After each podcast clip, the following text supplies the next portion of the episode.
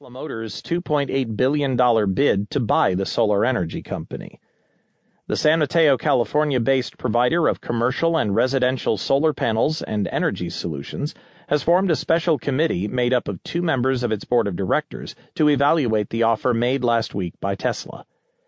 Directors Donald Kendall and Nancy Pfund will make up the committee, which Kendall will chair.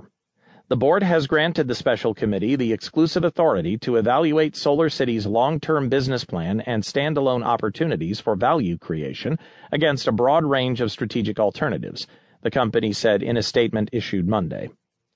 Investors were upbeat at the news, with shares of SolarCity, SCTY,